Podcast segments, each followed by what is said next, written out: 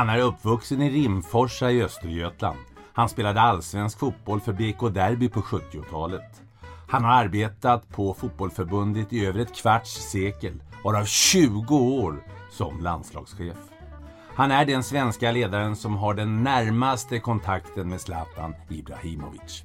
I Holmgren möter avsnitt 190 Lars Richt.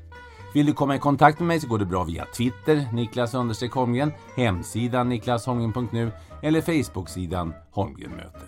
Nu, Lasse Richt, god lyssning!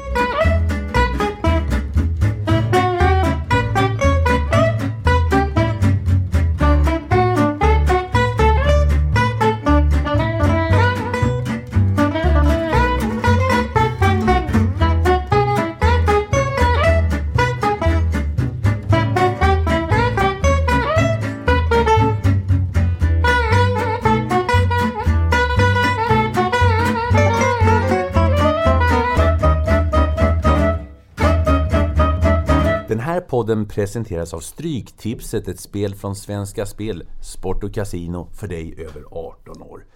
Lars Richt, vilket är ditt favoritlag i England? Jag har, jag har faktiskt haft många favoritlag, så jag är inte som de flesta. Jag, jag börjar, kommer jag ihåg, att har Crystal Palace som favoritlag. Någon gång i början på 70-talet så vann de över Manchester United med 4-0 och sånt här. Jag kommer ihåg den matchen och då var jag, då var det mitt favoritlag. Men sen har jag, har jag jobbat lite med Uefa och då har jag varit i bland annat i Arsenal, i Chelsea, United? I, United ja. och Leeds. Och Leeds, Leeds ja. så, så då har jag nästan bytt varje gång. När jag bytte lag så vart det mitt favoritlag. Så eh, jag tittar mycket på Premier League, eh, ska jag säga. Men, men, eh, och idag tittar jag väl mest på United, beroende på Vigge förmodligen. Mm. Och så vet jag att du är en flitig Stryktipstippare. Ja, det är jag man måste ju gynna Svenska Spel. Det var ju vår huvudsponsor alltid. Tyvärr så ger det inte så mycket tillbaka men jag, jag försöker att, tippa varje lördag. Vad är ditt personliga rekord? Har du haft 13 någon gång? Ja. Har du det? Jag har haft 13 en gång. Oj! Då var det 13 ettor och den, den utdelningen var 26 kronor. Hade du fått in 13 ettor? Ja. Alltså? Ja. ja det och det var, det var länge sedan och, vi var, och jag var inte ensam så vi skulle väl dela det på fyra också. Så det var inte så mycket pengar. Men 13 rätt har jag haft en du gång. Du kan inte få mer än 13 Nej. rätt. Det är liksom det är omöjligt. Ja, Precis. det är respekt. Det är respekt. Det, är respekt. det var inte ens en match, kryss i match 13 alltså? Nej. Nej märkligt. Mycket märkligt. Ja, mycket märkligt. Lars Johan Richt, född den 4 november 1954 i Tranås, men uppväxt i Rimforsa, Kinda kommun, Östergötland. Hej Lars, eller Lasse, vad säger man? Ja, man säger Lasse. Man gör det. Det, ja.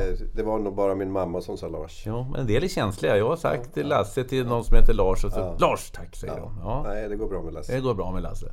Jaha, vi sitter i, på Söder i ditt, eh, ja, ditt bostadsrättsområdes lokal. Ja, ja, det gör vi. Ja. Så här, har jag, här har jag faktiskt bott nu i snart i 30 år. Så, så mm, numera är man inte lika mycket östgöte. Nej. Jag hoppas det hörs lite i alla fall. Ja, det gör det. Det gör det, det, gör det faktiskt. Ja. Och du har jobbat i Öst, på Östergötlands fotbollsförbund och liknande, eller hur? Ja, det har jag. Ja. Både Östergötlands idrottsförbund och Östergötlands fotbollsförbund. Ja. Har jag jobbat i. Landslagschef har du varit i, i, i många år. Du har jobbat på förbundet sen, sen ja, EM 92. Ja, jag började... Jag flyttade 91 upp till Stockholm. Så, så, eh, sen dess har jag jobbat på, på eh, Svenska Fotbollförbundet. Jag började faktiskt eh, i Hammarby. Men, men det var så kort, för jag fick tjänstledigt för jag fick samtidigt erbjudande att jobba med EM 92. Så, så det var ju en liten dröm. För jag hade jobbat på Östergötlands fotbollsförbund innan dess. Och sen har jag, fick jag den här tjänsten som, eh, som ansvarig för landslagsverksamheten eh, 98. Du, eh, ja, ja, landslagschef, för de som inte vet vad en sån gör. Ja, det är ju knappt man vet själv. Nej, jo, vet jag. Och, men, berätta hur det har utvecklats, för det har ju hänt mycket det, det, har hänt otroligt mycket och eh, när jag började så efterträdde jag Laban Arnesson. Han var, han var chef för tekniska enheten hette det då och det innebar egentligen att man eh, hade ansvar för all eh, utbildning och all anslagsverksamhet. På alla nivåer, och både dam och herr. Och sen har det utvecklats och jag tog över det och Eh, började resa även med, med, med landslaget ganska, ganska tid, direkt. Eh, för det behövdes och, och, det var ju ett sätt att hålla, hålla sig nära verksamheten. Så, eh, men det har växt ganska, ganska mycket. Så, därför har vi haft tre, fyra organisationsförändringar. Så, så först bröt vi ut utbildningsdelen till, till, eh, till en egen enhet och sen, sen blev det senior och eh, ungdomsverksamheten var två olika enheter. Sen var det dam och här. Allt beroende på att det har växt så mycket och det, det, nu tycker jag att eh, den senaste förändringen skedde för ett och ett halvt år sedan så sent. Och nu, nu, vad, vad gjorde ni då, för ett och ett halvt år sedan? Ja, då, då bröt vi ut Eh, herrlandslaget och damlandslaget eh, som två eh, egna enheter beroende på att det är, det, det är så pass omfattande idag med, med seniorlandslagsverksamheten. Så, så nu, är, nu är det uppsplittrat på sex olika enheter istället för en. När jag började så var det en enhet. Vi kan återkomma till det där. Du håller ju på att skolar in Stefan Pettersson som också har varit med i podden. Storliran från Västerås, Norrköping, Göteborg var ni också och i Ajax inte minst. Ja. Inte minst i Ajax. Inte minst i Ajax. Och i landslaget. Ja, och i landslaget. Ja, med VM 1990. Ja. Eh, men du var ju en ganska... Du blev ju en stor stjärna som administratör. Det, det, det, det kan vi ju konstatera. Eh, över ett kvarts sekel alltså i, i förbundets tjänst. Men du var en ganska duktig fotbollsspelare också på din tid. Berätta! Ja, så, så duktig, men jag, jag kunde ändå eh, stoltsera med att jag har spelat i Allsvenskan. Ja, precis. Och, och I ett år. Vi, vi var uppe när jag spelade i, i Derby, hette laget ifrån Linköping. Under ett år. Vi åkte ur direkt förvisso. Men 12 poäng. 12 poäng. Bara. Så, så eh, vi, vi hade inte tillräckligt bra lag helt enkelt. Men Men eh, det var ju en upplevelse att få, få, få spela i Allsvenskan. Och sen har jag spelat i Division 2 som det hette då. Det är ju Gamla Division 2 ja. ja. Precis. Så eh, det har jag gjort i 6, 7, 8 år. Men jag har också spelat i alla divisioner. Det, det är ju en kuriosa. så, så, så därför så... Ja, jag har i alla fall upplevt all, alla olika dimensioner på plan också. Men allsvenskan var 1977 ska vi säga. Du spelade i allsvenskan med, ja. gamla klassiska BK Derby från, från Linköping. Och då var allsvenskan, ursäkta alla, faktiskt lite svårare att komma in i än idag. För det är, så, det är, sån, det är sån genomströmning nu. Ja. Mm. Det, det, var ju, dels var det inte lika många lag, det var 14 lag. Eh, och eh, eh, det är klart att vinna, vinna en serie, det är, det är att vinna serien som är det svåra. Sen brukar det vara lättare första året att klara sig kvar. Det gjorde vi inte.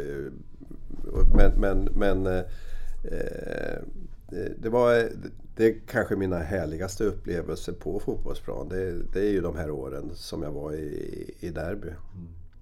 Sen blev det Sandviken. Ja, och det var också av en, en speciell anledning. För 1978-79 skulle Derby och Saab slås ihop till en förening. Saab spelade också i, i samma i division 2 eh, på den tiden. Och så skulle vi slå ihop det och sen, sen på årsmötet, så, i Derbys årsmöte, som var det enda som eh, återstod, så, så, saknades det en enda röst för att det skulle bli den här sammanslagningen. Och det innebar att, att eh, eh hela Linköpings fotboll eh, dog lite och eh, de flesta spelarna i både Derby och Saab försvann till, till andra klubbar. Och då flyttade jag till Sandviken. Då flyttade du till Sandviken, till, till Järnvallen? Till Järnvallen. Hur var det då? Att komma upp dit till, till, till Gästrikland. Ja, det var, det var också en, en härlig upplevelse. De hade en tränare då som hette Otto Dombos som, eh, som jag lärde känna i, när han var i Åtvidaberg i, i början på 70-talet. Han var ju guldtränare där och ville att jag skulle komma till Åtvidaberg i, i tidig ålder. Men jag tyckte att det där laget är alldeles för bra. Varför ska jag spela i ett B-lag när jag kan spela hemma i Rimforsa?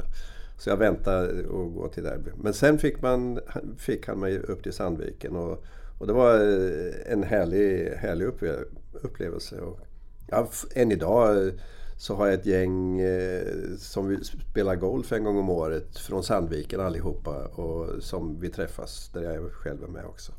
Mm. Annars är ju Sandviken mest förknippat med, med bandy. Ja, ja. Det, det, är det. Ja. Och, och, det var det ju då också. Det var ju, bandyn var ju den stora, stora sporten i, i Sandviken. Men, eh, men fotbollen var bra. Vi var nära att gå upp i Allsvenskan 1982 eh, tror jag det var. När vi istället för att vinna mot Djurgården sista matchen så spelade vi oavgjort och så, så, så missade, vi, missade vi ett playoff. Så eh, det var ett bra lag på den tiden också. Stålmännen va? Stålmännen. Stålmännen. Spelades ju VM-fotboll 1958 på Järnvallen i Sandviken. Ja, det, ja, det, det, det, är svårt att tänka sig. Ja, det är svårt att tänka sig. Det spelades alltså... Ja, ja, ja. ja jag vet. Eh, Rimforsa, hur var det att växa upp i Rimforsa? Var ligger det och hur stort är det? Ja, det ligger i Östergötland har vi sagt, men... men mm.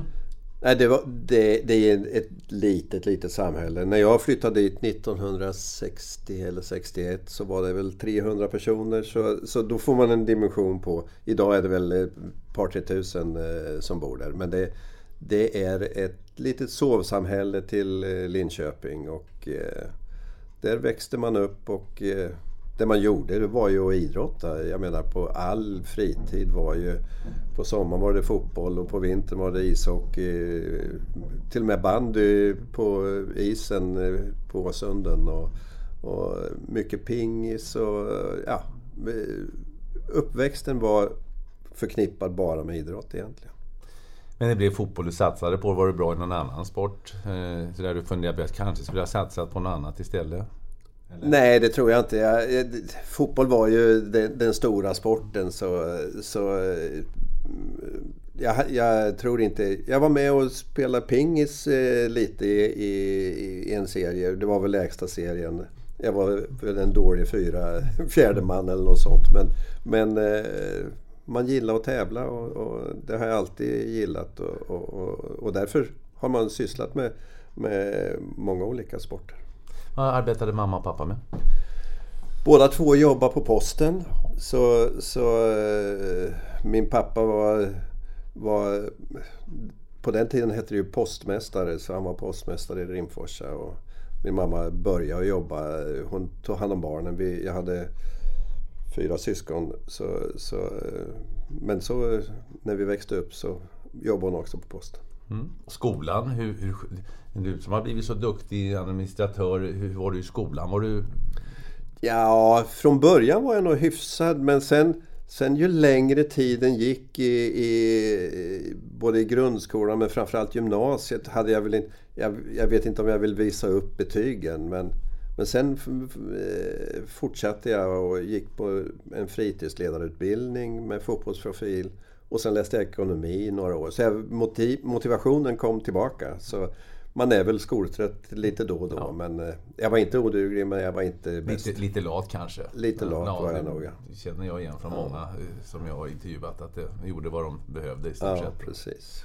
Eh, vilka var favoritämnena förutom då idrott och gymnastik? Ja, det var, jag, jag är nog mer matematiskt lagd så, så eh, geografi, matematik eh, Eh, var väl favoritämnena. Historia, det gillar jag också. Eh, samhällsvetenskap, ja. Jag, gick ju på eh, en samhällsvetenskaplig humanistisk linje. Så jag, mer lagt åt det hållet. Men även eh, lite matematik. Jag gillar ekonomi och, och matematik. Du, när bestämde du dig för att det blir ingen mer aktivt fotbollsspelande för Lars Richt? Ja, det bestämde jag mig väldigt... Jag, jag hade nog bestämt det när jag flyttade från Rimforsa till, till Stockholm 91. Då var jag 37, 38 år. Men sen så, så blev det ändå en liten, eh, liten, några år i, i en liten förening här i Stockholm som heter SUS IF. Som spelar i de lägsta serierna. Stockholms universitets... Och Studenters IF. IF ja. Det var ett riktigt kändislag ju. Ja, det var, och det var, det var fantastiskt kul också. Så jag höll nog på tills jag var drygt 50. Ja. Så, så det blev eh, en hel del år där också. Men det där var egentligen att spela matcher. Det var, inga, det var inte något seriöst utan vi, vi tränade aldrig eller något sånt. Tränarkarriär, fanns det någonting sånt i tankarna? Ja, det fanns det också. Eh, jag gick ju eh, en, en eh, fotbollslinje på Valla folkhögskola en gång i tiden och fick, då hette ju högsta utbildningen steg 3. Så efter, jag hade nog tankar och jag har tränat mina barn.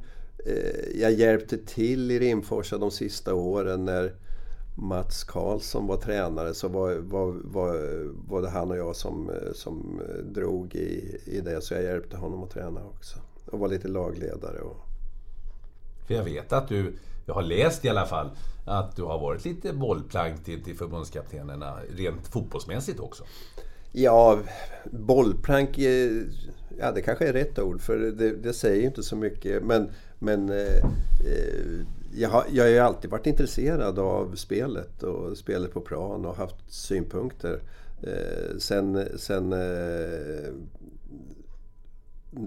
var det ju de som styrde. Jag tror inte att det var så mycket av mina idéer som, som, som eh, de tog. Men eh, vi hade alltid en, en diskussion och jag var alltid med i de diskussionerna och var intresserad av Ja, men du har ju, du har ju faktiskt haft bättre eh, fotbollsmeriter egna än, än flera utav förbundskaptenerna du har jobbat med. Eh, eh kan du inte känna, kan du inte känna så här, lite, lägger in försöker peta in det lite så för att styra upp det lite grann, lite snyggt i alla fall sådär. Eh, jo, men så, så, är, så är det nog. Medvetet eller omedvetet så så, så vill man ju naturligtvis eh, att, att någon lyssnar på ens idéer.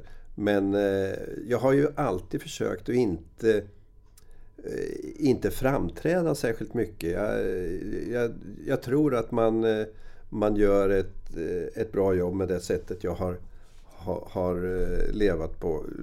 Med att mer vara i bakgrunden och, och mer diskutera med, med de som jobbar i, i, i organisationen. Och inte, inte vara en talesman i första hand. Det har vi, det har vi så många andra. Verka utan att synas, ett citat jag letar efter här som du har, du har eh, varit väldigt eh, noga med att påpeka vid flera tillfällen. Ja, jag tror det. Jag, jag, jag tror ju på den ledarfilosofin. Det, det, att, att I min roll så, så så, så har man en förbundskapten, man har en massa spelare som ska synas och höras. Och eh, då kan jag verka inför olika saker istället och, och, och inte själv eh, stå, stå i rampljuset särskilt mycket. Jag tror att man överlever dessutom mycket längre i, i, sin, i sitt jobb om man, om man gör på det sättet. Tror inte du att du skulle kunna ha blivit stjärndiplomat?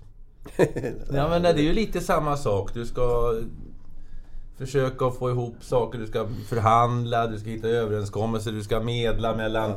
olika parter som ja. du har fått göra i, fast i idrottsvärlden då. Ja. Har, Nej, du tänkt, men, har, du tänkt, på det någon Ja, det där med stjärn, det kan det du ta bort. Det låter lite men, bättre. Men, men diplomat då? Ja. Men en, ja. diplom, jag tror att jag verkar lite diplomatiskt. Försöker att och, och balansera så att, eh, så att eh, vi får en bra verksamhet utan att det behöver gå till ytterligheter. När kände du att du hade den talangen så att säga? När du, för, för du märkte ju, misstänker jag ganska snabbt att oj, jag, jag är rätt så, jag är rätt så haj på det här. Nej, men jag, jag tror att man... Eh, det där tänker man inte särskilt mycket på utan eh, utan det är mer att, eh, att man är den, den, den person man är och, och då verkar man utefter de eh, värderingar man, man har ifrån, från grunden. Och jag tror inte jag hade ändrat mig utan eh, vilket jobb jag än har varit. Jag har alltid varit trygg i mina jobb. Jag har aldrig, aldrig varit oroad för att ja, men nu kanske jag står utan jobb eller något sånt här. Det har jag aldrig varit. Jag har också haft en ambition att ja, men du ska inte ha ett jobb för, för, för länge utan max 5, 6, 7 år. Men helt plötsligt eh, när man fick det här sista jobbet som jag haft i 20 år. Ja. Så, så, så, så hände något ja. ändå. Dels är det väl ålder. Jag menar det, det, är säkert en åldersfråga också. För när man kommer upp mot 50-årsåldern ja, då, då tror jag att man tänker lite annorlunda. Ingen, då kanske man inte är lika trygg i att, eh, att, eh, ha det jobbet som man, man önskar. Men jag har haft otrolig tur att få jobba med det jag älskar i, i princip i hela mitt liv. Det började då eh, rent eh, administrativt var någonstans och hur? Ja, det, det började ju egentligen i, eh, i, när jag flyttade hem, hem till Rimforsa igen från, från Sandviken efter, efter karriären som fotbollsspelare på lite högre nivå. Vilket år var det då? Det var, det här var 1982. 82. Jag, jag, mm. För Eh, då jobbade jag på Sandvik, liksom nästan alla i, i fotbollsspelare i Sandviken. Eh, på deras, eh, de hade en egen bank som kallas Intressekontoret. Men då fick jag ett erbjudande att bli idrottskonsulent i Östergötland. Eller rättare sagt, jag sökte den tjänsten och fick den. Och det var ju min dröm. Min dröm var att eh, få jobba med idrott och nu fick jag chansen Jag kommer ihåg jag gick, gick ner väsentligt i lön. Bara, bara en sån sak. Eh, men, men jag ville ha det här jobbet så, och då flyttade jag hem. Och då slutade jag med elitfotbollen. Då spelade jag i Rimforsa i division 4 och division 3. Mm. hur såg det ut sen? Blev du, blev du värvad till Hammarby eller hur såg det ut? Ja, det, det är också en historia som, som eh, 1990 själva anledningen till varför jag flyttade till Stockholm det var för att eh, jag träffade en ny kvinna, jag skilde mig och vi hade lite eh, sådana saker som händer i, i livet. Men eh, då bodde både eh, min, fru, min nuvarande fru Margareta här uppe i Stockholm och ja, då började jag söka mig eh, för, för det gick ju inte att, att pendla 20 mil varje dag. Eh, hur kär man än är. eh, och då fick jag ett erbjudande från Hammarby. De skulle ha en ny kanslichef som, över hela föreningen. Jag pratade med Hallman, vad hette han? Hallman hette han som var ordförande och allt var klart. Och I samma tidsanda så ringde Lasse Appelqvist och ville att jag skulle börja på, på eh, EM-kansliet. För de behövde en person till där och visste att jag skulle flytta. Så så efter diskussioner med, med Hallman så, så, så fick jag tjänstledigt i två år för att jobba med EM-slutspelet. Eh, sen efter, efter EM-slutspelet, när jag skulle gå till eh, Hammarby så, så hade de lite... De har ju inte alltid haft riktigt bra nej, ekonomi. Och, nej, och, det har inte alltid varit ordning och reda där. Nej. Och, och, jag fick ett nytt erbjudande från förbundet. Och, och så blev det. Och så jag egentligen jobbade aldrig i Hammarby operativt. Jag satt med som adjungerad i styrelsen under de där åren och, och försökte lära mig med den delen. Det var jätteintressant men eh, det blev förbundet. Vad var din uppgift under EM? Ja, eh, min upp... Kring EM, Då hade jag... Mitt ansvar var att ta hand om de deltagande lagen. Det var ju bara åtta lag. Eh, alla säkerhetsfrågor var jag, var jag djupt involverad i. Och eh, hela logistiken kring hotell och, och för media och ta fram olika hotell. Plus att man... Det går ju inte att jämföra idag. Jag menar, jag brukar säga det att EM 92, ett år innan, så var vi åtta heltidsanställda som jobbade med, med EM. Idag eh, innan Frankrike-EM, ett år innan, så är det någonstans kring 600 eller 800 personer som är heltidsanställda. Så det är något helt annat eh, idag med hela den mediala och marknadsmässiga utveckling som har skett. Så, så det är en enorm utveckling. Får jag fråga bara, fast du fick en tanke. När det är landslagssamling, när det är match. Eh, så tittar man på bänken och det, det, det, det är lika många ledare som, som, som spelare där. Ja, inte Näst, riktigt. Men, ja, men, det, men nästan. Det är många, ja. ja. ja. Ja, det är det. Och, och, och idag... Regeln har varit att eh, man får vara åtta ledare på bänken och sen är det eh, av 23 spel, så det är 12, 12 spelare som sitter på bänken. Så det är ju nästan... Eh, och på slutspel, ja då är det, då är det ännu fler ledare. Så så hela den utvecklingen har ju också Ja, men vad gör jag? tänkte på de här gökarna i det tyska laget som kommer utspringande från deras bänk. Har alla en uppgift där på bänken egentligen? Som... Vi har ju gjort så. Jag ska inte svara för andra. Men, men min, min eh, absoluta uppfattning har varit att det ska vara så få ledare som... För man måste ha en funktion. Annars, att sitta där och, och, och, och titta på fotboll, nej. Eh, det, det, är inget som, som eh, vi, vi ska syssla med. Utan, men det, det, behövs ledare. Det är en förbundskapten, det är en, en assisterande, det är en målvaktstränare, det är, det är en läkare, det är två sjukgymnaster. Då är vi redan uppe i sex. Sen är det materialförvaltare. Och, och, och, och så är det en analytiker idag och så är det en säkerhetsansvarig. Så det blir nästan lika många ledare som, som spelare ja. i vilket fall som helst. Det var enklare förr. Då fick de ju bara... Då var det ju knappt några byten heller. Va? Så Nej, precis. Då var, då var, precis. Då var det ordning och, då var det ordning och var det enklare. Ja. Eh, det var bara lite sidospår där. Mm. Du, eh, som sagt, du kom då eh, till, till EM 92. Eh, till, till förbundet. Så du har upplevt Tommy Svensson, Tommy Söderberg, Lasse Lagerbäck, Erik Hamrén, Janne Andersson. Eh, hur, hur har deras jobb förändrats, så att säga? Alltså hur har, eh, från, från att kanske, ja, för det är ju så mycket mer påpassat och flera mediekanaler nu. Ja, den, den stora skillnaden är ju media. Jag, jag menar, det, det, är ganska enkelt att analysera. Jag, jag, jag menar, vi tyckte ju att den mediala uppmärksamheten på det första slutspelet eh, som jag var med på i, i, i laget så att säga, det var 2000. Och vi tyckte att vi, det var enormt stort. Och, och då hade ju knappt eh, alla, alla digitala medier, det, det hade ju inte börjat ens. Utan eh, då var det eh, Aftonbladet TV hette det då och så vidare. Och sen har det bara exploderat mer och mer och mer. Och den, den, är ju... Det är väl kanske det vi lägger mest tid på. Hur ska vi organisera så att, så att våra spelare får det så, så, så drägligt som möjligt och våra journalister får det så drägligt som möjligt. För, för att räkna ihop alla, alla journalister som vi ändå försöker att få, få att må bra på ett, på ett slutspel. Jag pratar ju ofta slutspel för att det, då, det är då det gäller allting. Så vi bygger ju upp eh, tältstäder, höll jag på att säga, för, för, för medierna. För att det ska fungera på ett riktigt bra sätt.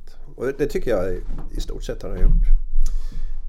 1998 blir du alltså landslagschef. Mm.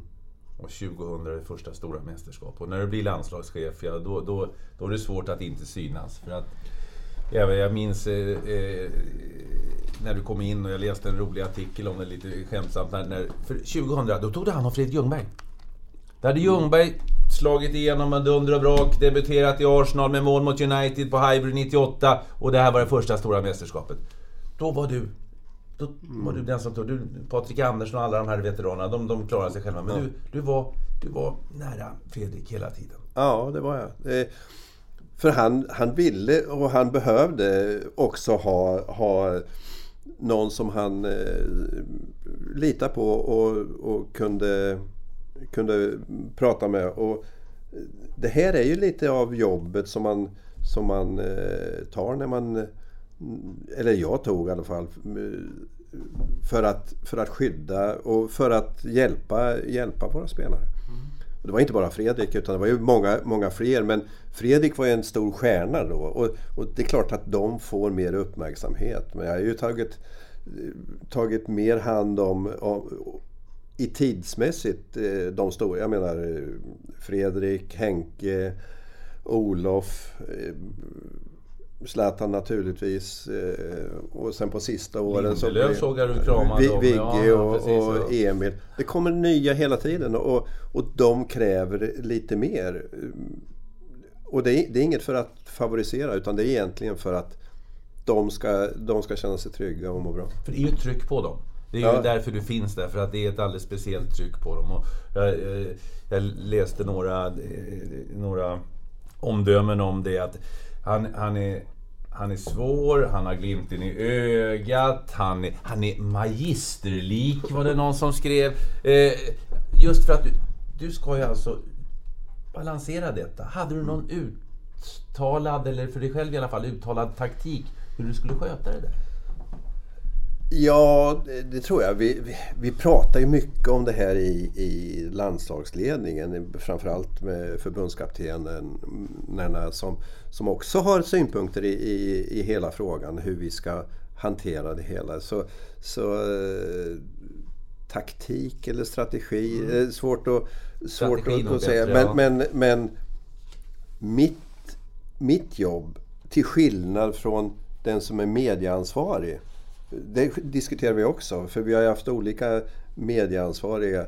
Är att mitt jobb är att skydda våra spelare, eller ta hand om dem så att det, funkar bra och inte blir för mycket diskussioner i efterhand om, om eh, mediafrågorna. För den, den, det tar mycket tid och mycket energi. Medan den medieansvariga är mer eh, ska ta hand om, om frågorna från, eh, från eh, medierna så att vi, vi, vi inte går för långt åt något håll.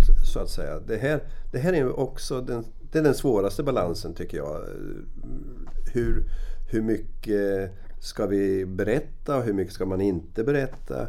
För det, det finns ändå saker som vi vill hålla, hålla för, för gruppen så att säga.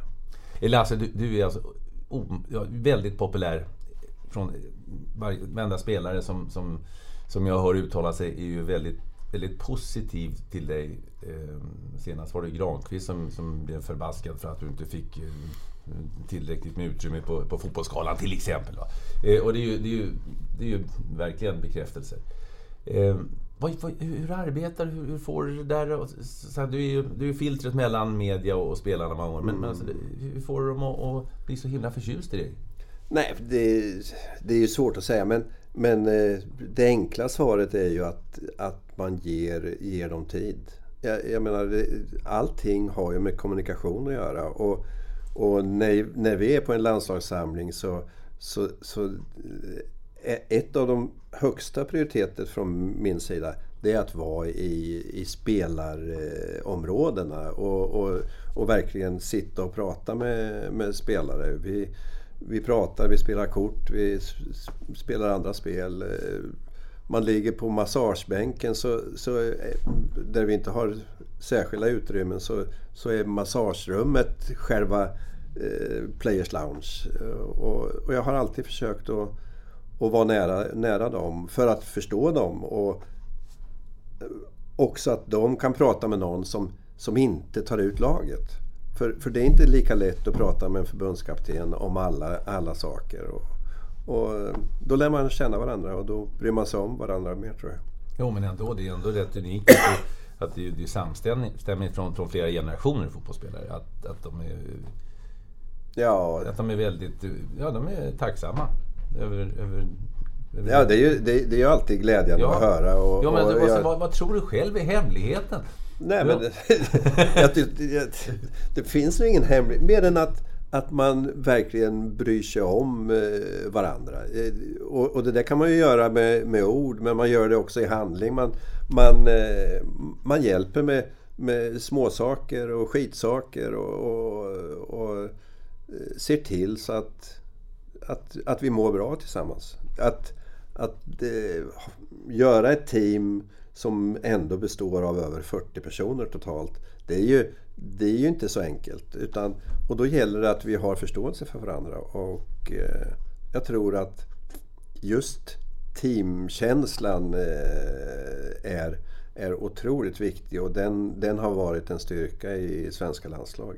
Även om det ibland har funnits eh, saker som gör att, eh, att eh, det, är, eh, det har, har krackelerat eller något eh, sånt där då och då. Men totalt sett så är det det som, eh, som är eh, en av våra styrkor. Det är ju, det är min tro, annars hade jag inte jobbat på det sättet. Har du koll, har du koll på när alla fyller år och ringer och säger grattis och sådana saker?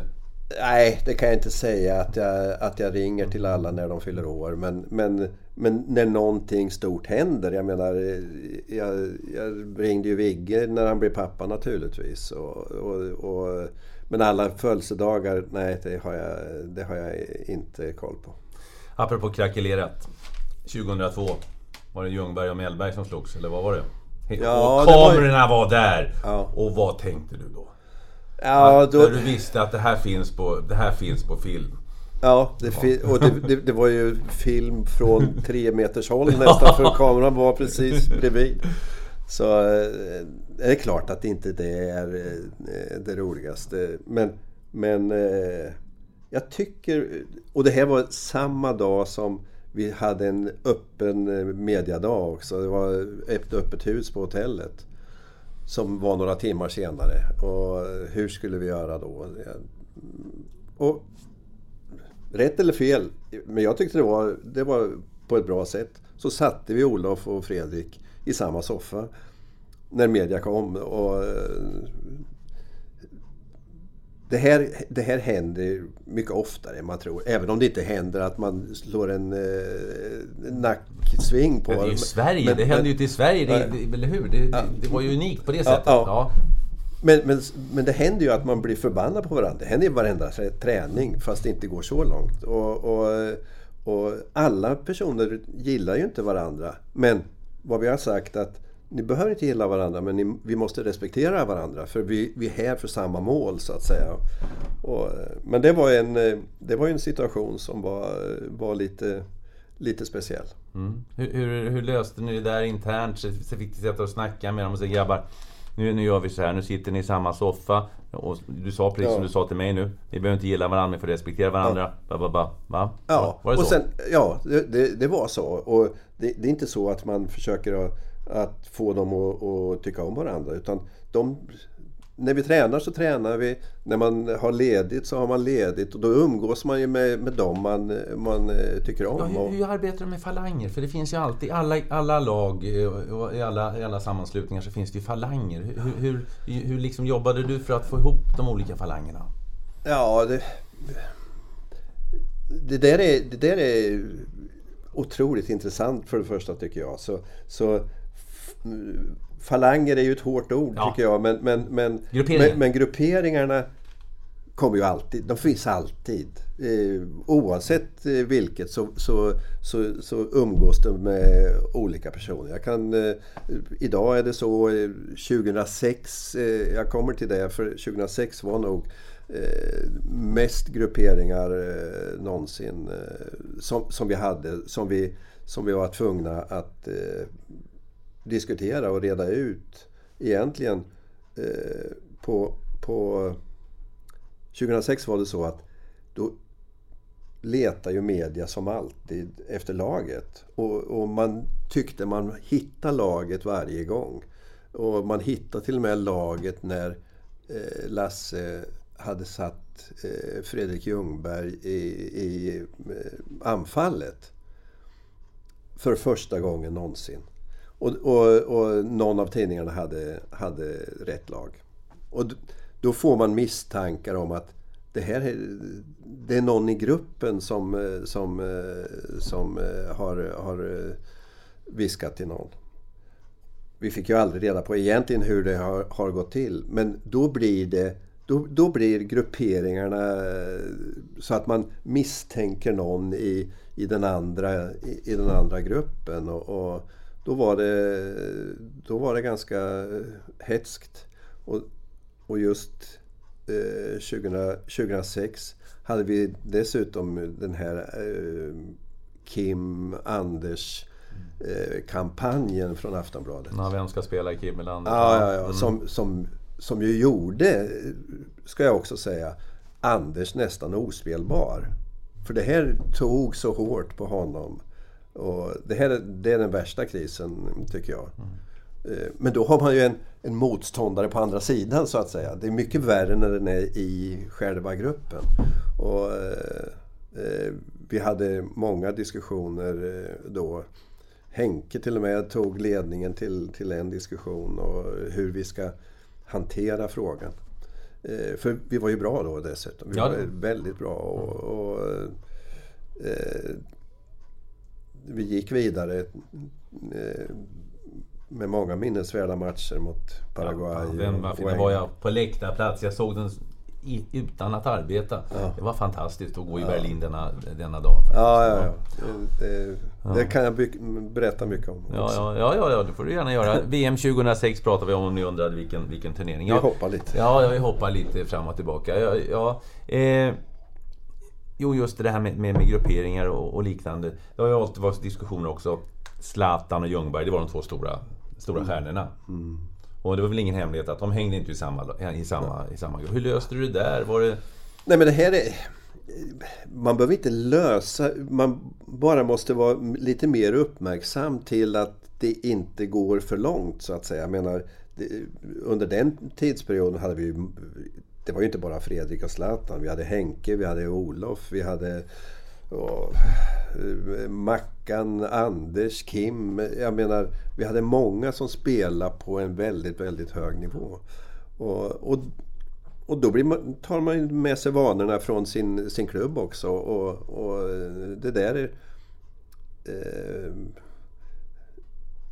jag vet inte hur man ska uttrycka sig men, men när de kommer tillbaka till landslaget så så, så de älskar ju att, träffa varandra och, och, därför i de olika grupperingarna också. Men det, det är sällan det går till Men var ni extra överdrift. försiktiga? Alltså vi sätter inte Zlatan och Ljungberg mot varandra i den här övningen och liknande för det kan bränna till. Alltså det, det... Nej, det, jag kan inte säga att eh, det, det, fanns något sånt utan eh, till 99,9 procent så respekterar man eh, reglerna som, som gäller så att säga. Så eh, man ska inte överdriva att det, det gick, man kunde inte prata med varandra eller något sånt. Så var det ju inte. Utan det var bara att man umgicks med olika, olika personer. Och, och så är det idag också. Och, och, det är bara att vi inte ser det och, och media diskuterar inte det så särskilt mycket idag. Utan det, idag är det, det är laget som, som eh, vi pratar om.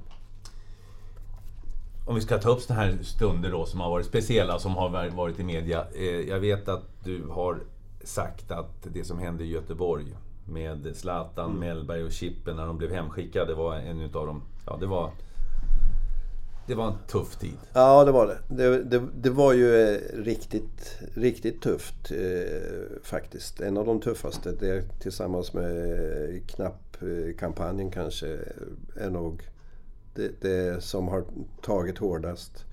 Dessutom var det jag som, som svarade i telefon när en journalist ringde mitt i natten. Och, och varför jag svarade vet jag inte. Men där han frågade vad, vad det är för regler som gäller. Eh, får spelarna vara ute eh, hur som helst och så vidare. Och jag svarar nog eh, att när det är mellan kvällsmål och frukost så ska de vara inne på hotellet. Och det där startar ju det hela. Så, så, så eh, hade bara Olof fyllde år den dagen. Eh, så de, han och Zlatan och Chippen eh, gick ut en sväng. Inte för att festa utan, utan egentligen bara ja, komma ut några timmar. Eh, och det fick de här effekterna att, att de bröt mot regler och så skulle det vara konsekvenser och, och vi hade långa, långa diskussioner innan vi tog något beslut. Men, eh, men eh, till slut så, så eh, blev beslutet att eh, de fick åka hem. Ni var tvungna nästan att stämma i bäcken annars hade det kunnat blivit... Eh, ja, det där... Mm. Vi tror ju att vi tog ett rätt beslut. I efterhand så kan man alltid undra, är det rätt, var, var det på rätt sätt eller inte? Men, men som situationen var då så, så, så, så tog vi beslutet och, och, och det fick ju konsekvenser. Olof och Chippen kom ju tillbaka eh, samlingen därpå medan Zlatan var borta lite längre. Mm. Ja, det, hur, hur var den där tiden? Alltså, hur, var ni, hur oroliga var ni över, över eh, att han inte skulle komma tillbaka? För jag menar, då var han ju en superstjärna. Ja, då var han... Eh, ja, det är han ju än. Ja, men, men, eh, men han... Det är klart att eh, det var inget bra. Jag hade ju ändå ganska mycket kontakt med honom för vi kände varandra redan då på ett bra sätt. Och, och, och eh, jag var väl inte helt oroad att han inte skulle komma tillbaka. Så han fick sin tid över vintern och sen, sen var han tillbaka på våren. igen. Ja, Zlatan kom in i landslaget 2001. Och jag menar, då, då, då, då förändrades ju din roll ännu mer. Även om de hade upptäckt den där ledaren som slog fina vänsterinlägg redan under, under när Fredrik Ljungberg kom, kom in i eller, samband med EM 2000. Så blev det ju, det blev det ju ännu mer när, när Zlatan kom. För han han, ja, han hade ju sånt tryck på sig. Berätta. Ja, det, det, det börjar väl inte från början. Jag menar, han, han gjorde debut 2001. Han var med i, i truppen i, i Japan 2002. Men då spelade han ju inte särskilt mycket utan det, explosionen kom ju 2003 och 2004. Hur, hur upplevde ni när förresten publiken skrek och ville in Zlatan? Men han hade knappt visat upp sig, men alla ropade Zlatan fast han satt på bänken. Hur, hur, var, hur var känslan? Nej, det var, han, han var ju en eh, speciell eh, person och fick ju publiken med sig direkt. Och jag kommer mycket väl ihåg när, när publiken eh, Eh, skrek att han skulle in. Han kom ju in också. Så... Eh, nej men han... Han, eh, han har ju betytt så ofantligt mycket för, eh, för vårt landslag. Men vad har han? För menar, 2002 till exempel, han spelade knappt. Ändå blev han ju framröstad av svenska folket till den bästa spelaren. Han inte hur många minuter han hade sammanlagt. Jag, menar, jag ska stå som ledare och liksom, jaha, vad händer här? Han var ju så annorlunda spelare, annorlunda person. Jag menar när han var ung så var han var ju en rebell, en ordentlig rebell som, som eh, ville gå sin väg. Eh, och, och, och det, här, det här är ju ledarskapets eh, svårighet. Att, att kunna forma in en, en sån individuell person i, i gruppen.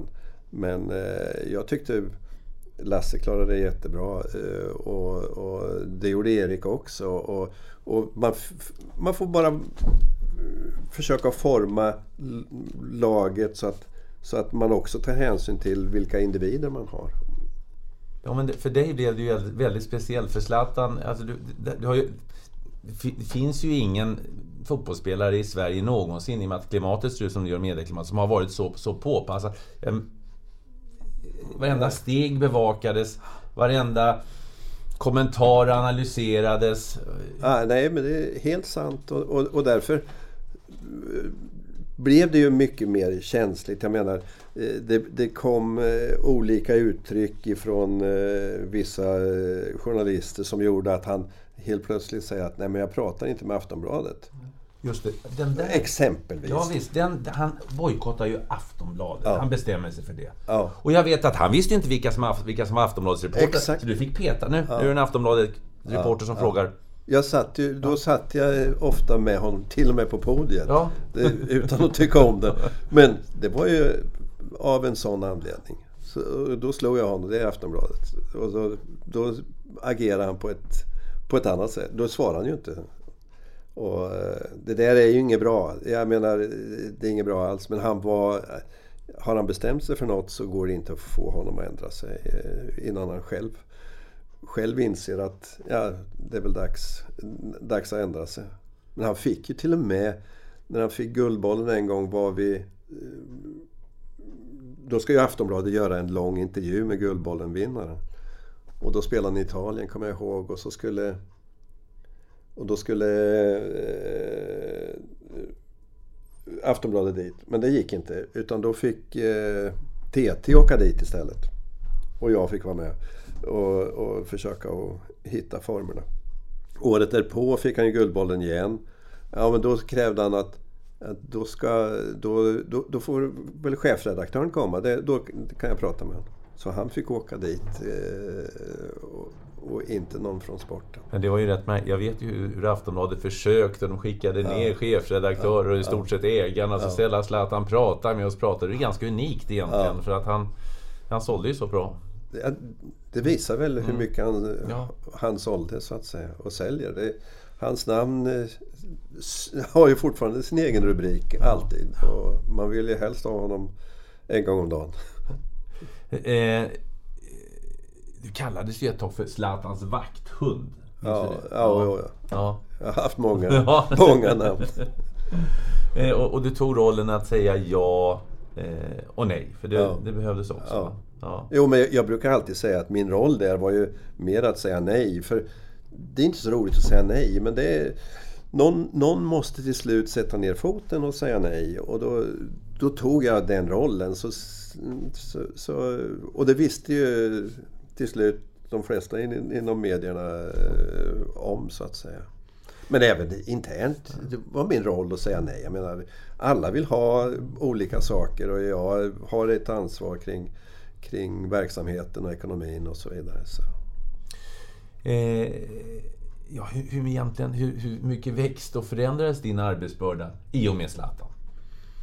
Nej, men jag tror den förändrades väl lite men, men du vet när man lever med ett lag så, så man är ju där 24 timmar om dygnet och, och, det är ju då allting händer. Så, så det enda är att man, man får försöka att vara på tårna hela tiden. Det, man kan inte slappna av eh, riktigt för det kan ju hända saker i vilken minut som helst. Och, och, eh, men annars så, så eh, tycker jag att det svåra var ju att han tog, han tog ju lite mer tid och, och, då fick man lite mindre tid för, för alla andra. Och det gällde att även avväga det så att det inte blev bara ja, Lasse bara till för Zlatan. Så är det ju inte. Utan, men det blev ju nästan, du fick ju, det blev ju så... Det, allt, utländsk media, mm. alla var ju på honom. Ja, alla var på honom. Ja. Och, och, och, därför fick man ju skydda honom på ett speciellt sätt. Ja, det, du, du, har ju, du har ju sagt att har, du har många minnen. Alltså det, hur, hur, på vilket sätt skyddar man en, en sån spelare eh, rent generellt? Alltså hur, hur, gör man när man är ute på offentliga... Jag menar, du har, Stefan Löfven blir som ett barn och vill ha autograf och, och ta ja, bild. Ja, Prins Carl ja. Philip blir som ett barn. Abba, Benny Andersson blir som ett barn. Alltså, till och med de största ledarna blir som ett barn när de kommer i, i, i, i beröringen. I, kommer tillsammans med Zlatan? Nej men till slut blir det ju så att man istället för att jag menar, vi har ju en massa marknadsaktiviteter. Det är ju inte bara mediafrågor utan marknadsaktiviteter. Alla vill ha Zlatan. Alla ville bara ha honom egentligen. Och då, och då blev det ju en massa nej. För till slut, det funkar inte med att han eh, går ut i en affär och, och ställer sig och skriver autografer. För, för det blir kaos. Och, och, och, och oavsett vilket så, så vi minimerar ju hans roll så att säga. Vilket är till förfång för Svenska fotbollsförbundet. För det, det är klart att han säljer ja. precis samma sak som eh, media säljer så säljer ju vi honom. Eh, men, men det kunde vi inte göra. Vi var tvungna att, att, säga nej. Och det var ju jag som... Det stängda landslaget och allt det här ja, kom det, upp. Hur kände då, du då? Då blir det ju ett ja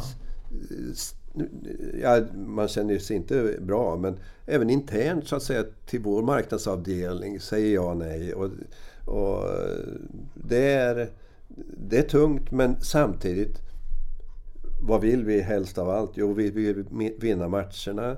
Vi vill att han ska fungera på bästa sätt. Och, och det var i alla fall min övertygelse och, och andra ledares övertygelse att det här var egentligen det enda sättet att, att få honom att eh, fungera optimalt.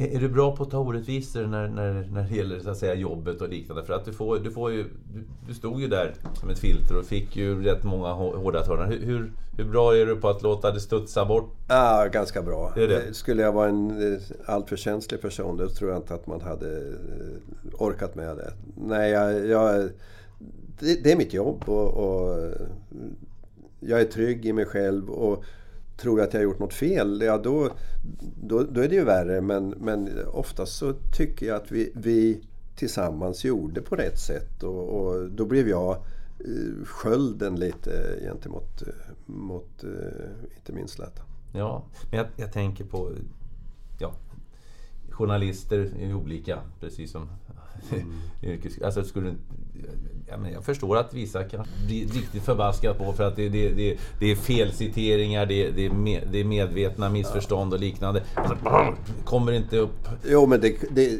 ibland så kommer det ju upp och, och då... Jag har ju jag har ju haft eh, fler, ett flertal eh, diskussioner med olika journalister. Exakt av den anledningen. Är det någonting som jag, jag reagerar mot, då är, är om det är falskt eller om det är Eh, vinklat på ett sånt sätt så att, eh, så att man får en helt annan bild. Då, då kan jag bli förbannad och då visar jag den förbannelsen. Men helst bara mot den personen. Men det har hänt att jag har haft utfall eh, även i en mixad zon och så vidare. Vilket inte är bra. Då ångrar jag mig efteråt. Eh, det vill jag gärna ta öga mot öga mot den personen det, det gäller. Eh, vad, vad, är de viktigaste råden du har gett din efterträdare Stefan Pettersson? Alltså just för att du har ju jag menar, du, du, du har ett kvarts sekel i förbundets tjänst. Du har en enorm erfarenhet och kulturkompetens. Nej, men jag, jag tror att det viktigaste i jag tror ju på detaljer och, och, och jag tror på att du kan, du kan förbereda väldigt, väldigt mycket i, så att det ska bli så bra som möjligt.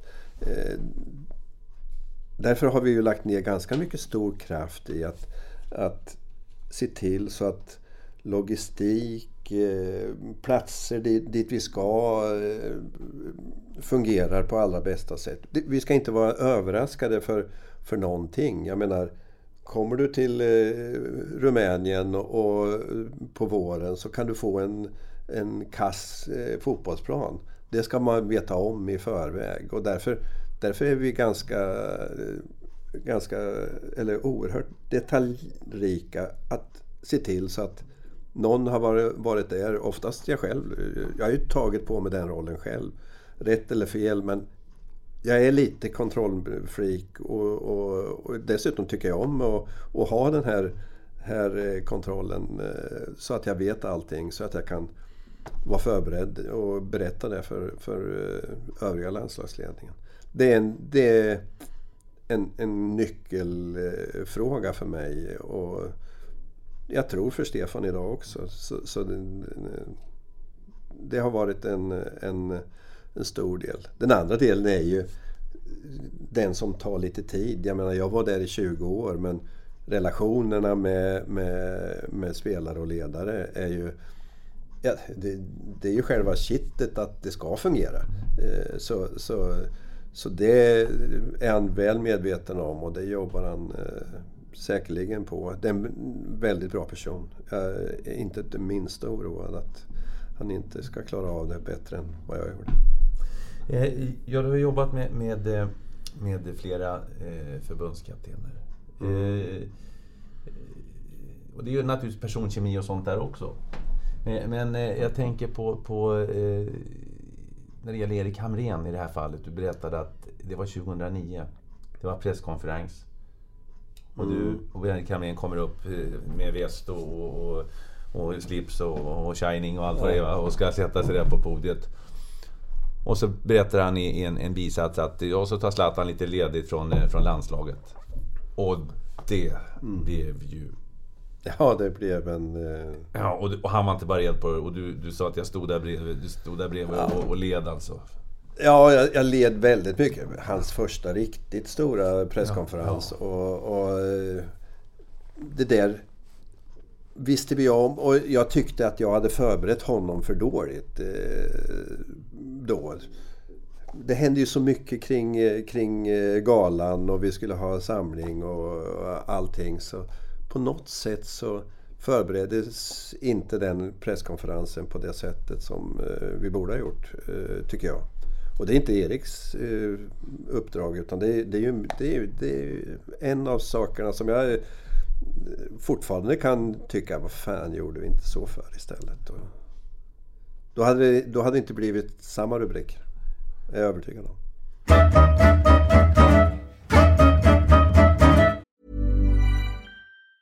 Say hello to a new era of mental health care.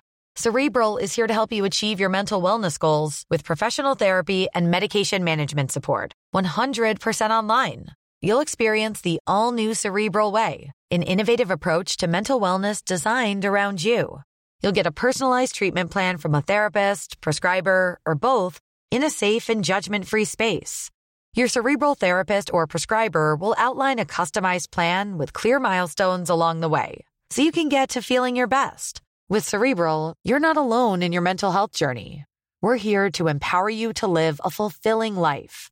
So take that first step towards a brighter future and sign up today at cerebral.com slash podcast and use code ACasts to get 15% off your first month. Offer only valid on monthly plans. Other exclusions may apply. Offer ends July 31st, 2024. See site for details. Hey, I'm Ryan Reynolds. At Mint Mobile, we like to do the opposite of what Big Wireless does. They charge you a lot, we charge you a little. So naturally, when they announced they'd be raising their prices due to inflation, we decided to deflate our prices due to not hating you. That's right. We're cutting the price of Mint Unlimited from $30 a month to just $15 a month. Give it a try at mintmobile.com slash switch. $45 upfront for three months plus taxes and fees. Promote for new customers for limited time. Unlimited more than 40 gigabytes per month. Slows. Full terms at mintmobile.com.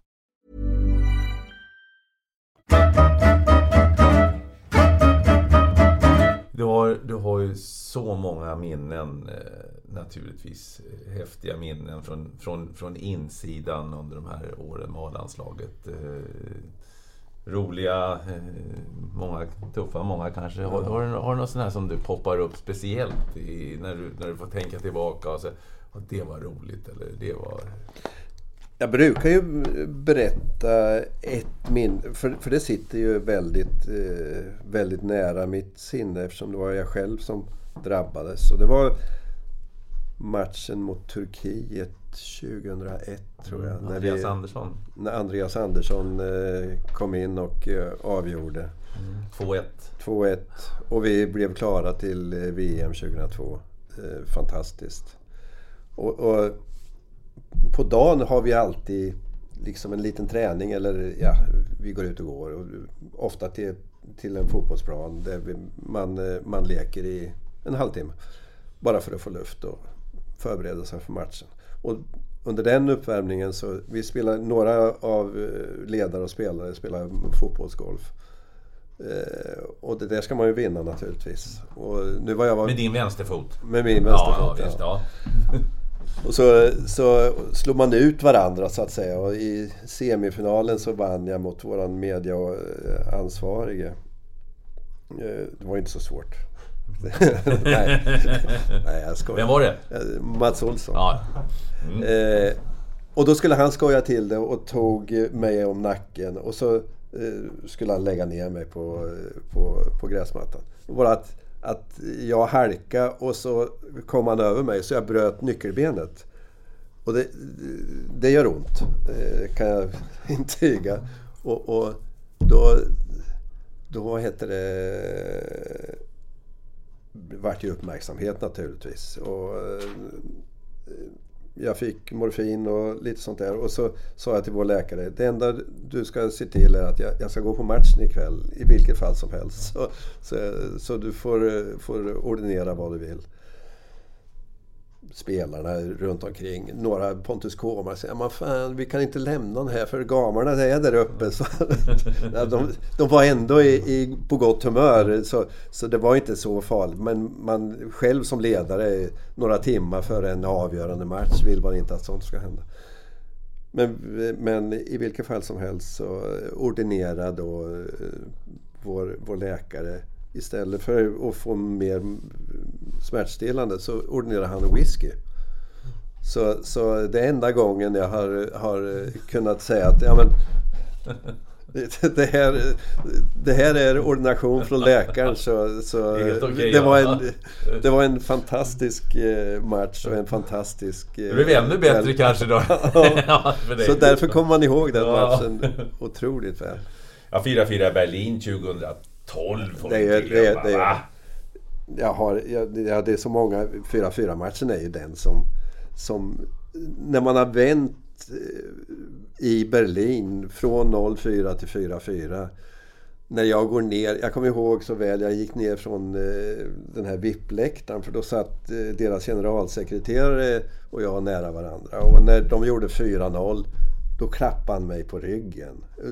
Tyckte lite synd om mig. Då, jag klarade inte att vara kvar då så då gick jag ner till, till närheten av bänken så jag stod bakom bänken och tittade. Och sen, sen vart det den här vändningen som, som inte finns. Jag, det är fantastiskt. Reinfeldt som dansar på läktaren runt Merkel. Ja, ja, ja, ja. ja, han var ju där på, på samma ställe som jag men, eh, men jag var inte kvar då. Argentina 2002, Anders Svensson. Ja. Den här bilden när han gör mål på frispark. Han är alldeles euforisk. Men, men den, eh, den frisparken ja. också. Så ja. det är helt fantastisk. EM 04, ut Holland straffar. Jag tror att det är den bittraste stunden faktiskt. Den har jag också. Eh, beroende på om man kommer ihåg eh, förlängningen. Jag menar, det, eh, vi hade en, en i stolpen och en i ribban. Och, och sen blir det, kan vi inte avgöra och så, så förlorar vi eh, på straffar. Och, och eh, att, att eh, vara i närheten av Olof Mellberg efter, efter den, den, eh, den är känslosam. Det, det var tungt. Det var nog den tyngsta förlusten tror jag. För, för vi hade så bra ja. lag så jag, jag, är ganska övertygad om att vi kunde det, ha gått riktigt, riktigt långt. Det började med den där klacken mot Italien, Zlatan. Ja. Så det, här, ja. det här kan bli någonting. Börja med Henkes nick i Bulgarien, mot Bulgarien. Den, den, den är fantastisk. Så det är många... Du fick ju eh, jättefina eh, vitsord av, av alla spelarna i och med kvartsfinalen då mot förlusten mot eh, England i, i senaste mm. Rysslands-VM så... Ja, det har inte slutat helt ännu men det, det började ju liksom på något sätt. Det var det ja. sista, sista, sista stora. Och då skriver Zlatan på Twitter eh, efteråt. Sverige borde tacka den här mannen för med hans hjälp känner sig varje spelare i det svenska landslaget som hemma. Välkommen och en i gänget. Jag har honom att tacka för alla mina framgångar i landslaget. Tack för att du är du, Lars Richt, skriver mm. Zlatan. Det, är, det är ju trevligt. Det är fantastiskt. Det är vackert. Ja, det är vackert. Det, det får, det, då blir man lite rörd när man får, får sådana ord. Han, om man känner Zlatan också så är han, han, säger, han säger mycket med sitt sätt att vara men, men han använder inte så mycket ord. Och, och det där är nog de flesta ord han har, har använt. Det är fantastiskt. Det är jag glad för. Ja, det, det förstår jag. Ja. Eh, jo, jag tänkte på, på i, i samband med, med VM här, innan VM. När han lekte, eh, han lekte lite och sa jag, kan, jag ska komma till Ryssland. Jag kommer till, alltså han spelade ju ett spel där. Hur, hur säker var du, som ändå var hans bästa kompis i landslaget, på att han, nej, han kommer inte vilja spela? För det hade ju blivit en hemsk situation för Jan Andersson. Jag menar, tänk om vi hade åkt till Ryssland och han hade sagt nej till Zlatan och inte gjort ett enda mål. Mm, precis. Men, hur, hur, hur, nej men det här var en svår, svår situation. Jag var ju från början helt övertygad om nej det, det är ett spel. I, i, han vill egentligen inte men, men eh, han vill spela upp lite och, och göra sig...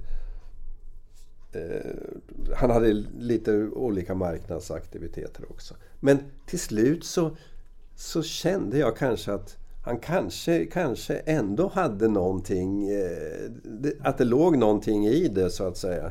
Det säger han inte ens till mig vad som är sanning eller inte sanning. Men, men det blev ju ändå... Jag ska till Ryssland sa han. Ja, ja. precis.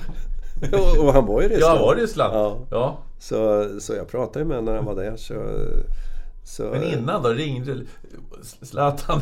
Vad, vad ska du göra för att... Jag menar, det, det upptog ju allt och allas eh, Ja men det blev ju en, en riktigt stor, ja, ja, stor sak. Nej men vi, vi, jag tror vi vi lägger, lägger på det locket och, och säger nej men det var en eh, det var ett sätt för honom att, eh, att eh, marknadsföra andra saker. Jag tänkte på den här appen som han, som han introducerade och så, så var det någon mixzone och han sa ja. resten får ni läsa om i appen. Bara, ja, men precis så är, är ju han för att egentligen inte reta folk utan mer, mer att, att ge uppmärksamhet och, och, och det är väl den bästa marknadsföring för hans egen, eh, egen app som han öppnar eh, just då. Och, men det är klart att det blir, det blir eh, det, det, blir en svårighet för, för mig i, i det här fallet, för de var ju på mig då. Hur kan ni acceptera det här? Han är lagkapten, han bla bla bla. Men, men eh, han är en människa som, som har också sina, sina egna viljor och, och, och det här var ju inte hela världen, eh, tycker jag. Sen beroende på att det var första gången det här hände så, så blir det ju stort och då blir det ju en rädsla att helt plötsligt så kanske vi inte får en eh, intervju med, får inte fråga honom överhuvudtaget. Så. Och alla vill, vill ju ställa sin fråga till honom. Ja, hur var det för dig? Jag menar, du visste ju aldrig vad som skulle hända. Eh, jag, när han slutade, var det en lättande suck? eller var det sorg? Eller vad, vad liksom, förstår vad jag menar? Nej, men det, det... Det var ju kul samtidigt som det var naturligtvis var påfrestande för ibland. Ja. ja. Men, men jag har aldrig lidit. Eh, tvärtom, jag har njutit mycket, mycket mer av, av allt han har gjort för Sverige. Och, och jag önskar ju att han hade fortsatt eh, en stund till eh, personligen. För dels är det en fantastisk människa. Man, man ser ju det här, den här mediala biten som, som är lite av hans... Eh, han, vill, han vill framstå som lejonet. Men en liten kax, kax, kaxighet. Men om man känner honom så är det ju en fantastisk fin människa. På vilket sätt då? Ja, han är omtänksam. Han tänker ju... Så, han tänker på sina de nya lagkamraterna. Han, han eh, försöker att ta hand om dem och, och, berätta, berätta verkligheten höll jag på att säga. Men, men eh, de nya spelarna kände alltid att, att man var välkommen så att säga. För han tog hand om dem. Varför driver Zlatan tror du? Alltså, att år efter år, vad är han nu, 37? Ja, eh, han... Vad är det som driver honom? 38. Ja, till och med det. Vad är det som driver honom tror du? Alltså, landslaget satte alla rekord. I, menar... Nej, men han, är ju, han vill ju vinna allt. Han, han, jag menar, han spelar, eh, han spelar fotboll för att vinna. Eh, och ta troféer. Eh, det är hans, hans själva... Eh, det är det som triggar honom. Och, och, och går, går eh, nu hans lag eh, Los Angeles till slutspel. Och eh, det är ju det han vill vinna nu. Nu är han ju där och, och jag läste något idag tror jag att eh, ja, går det inte bra så då driver jag kontraktet så att säga. Så, men, men han har en otrolig vinnarskalle. Det, det är några stycken som har, har den där Eh, kan du beskriva, för vad händer, vad händer med vissa, vissa, spelare? Alla som är med i landslaget har ju vinnarskalle. Ja, ja. Det, och, alltså, det, det lyser om det. Men, men vissa har det där lilla, lilla extra. Ja. Jag tänker, ja men vi har Ronaldo, vi har Messi, vi har ju några med som...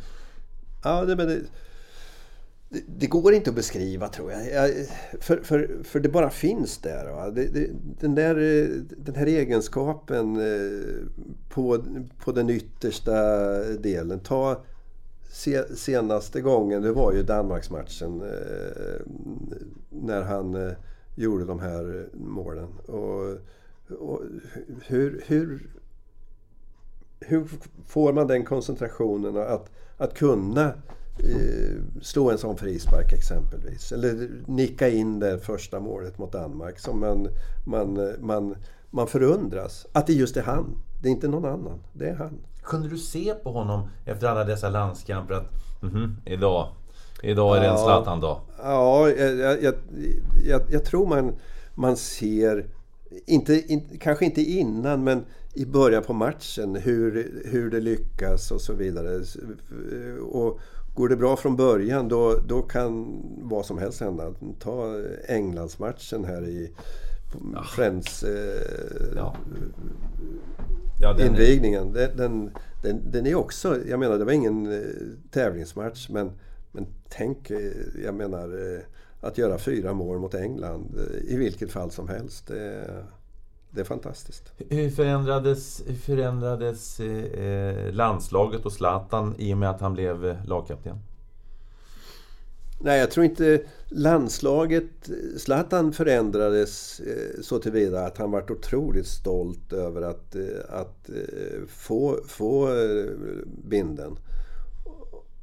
Innan dess så, så, så försökte vi ju tona ner hela lagkaptensfrågan. för vi, vi var mer ett, ett lag och, och, och därför lagkapten var ju viktig men inte, inte som en en riktig talesman på det sättet. När Zlatan fick den så, så triggar ju media upp det också och börjar jämföra med England och Premier League-lag och vikten av att ha binden. Så den har ju blivit viktigare sen, sen, sen, sen Zlatan var, var lagkapten. Innan så var det Olof ibland, det var Henke, det var Fredrik, det var... Ja, det, det var mer olika och vi pratade aldrig om att det var det var så viktigt. Eh, men, eh, men Zlatan, eh, med Zlatan så, så blev den viktigare och, och jag tyckte han skötte det på ett föredömligt sätt.